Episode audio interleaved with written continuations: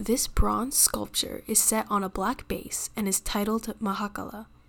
Made in Tibet in the 17th century, it is 8 and 3 quarter inches long, 4 and a half inches wide, and 6 and 3 eighths inches tall. This sculpture depicts a wrathful deity, the manifestation of divine wrath employed to remove internal and external obstacles. Mahakala is seen as a protector, a gatekeeper, and is considered a military power. The figure is adorned with simple armor and sits atop a decorated mule. The mule is standing on all four legs, with its head in a relaxed tilt. He also wears a sash made up of about ten severed heads.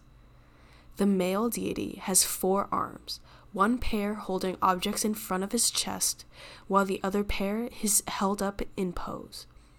He is holding a curved knife and a skull cup, while his other two hands are in teaching pose. He has a wide face and dons a fierce expression, baring his fangs.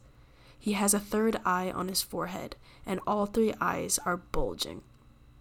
His earlobes are stretched with ornate circular earrings that lay on his shoulders. Mahakala wears a three pronged crown embedded with skulls. His reddish, fiery hair is tied into a braided top knot.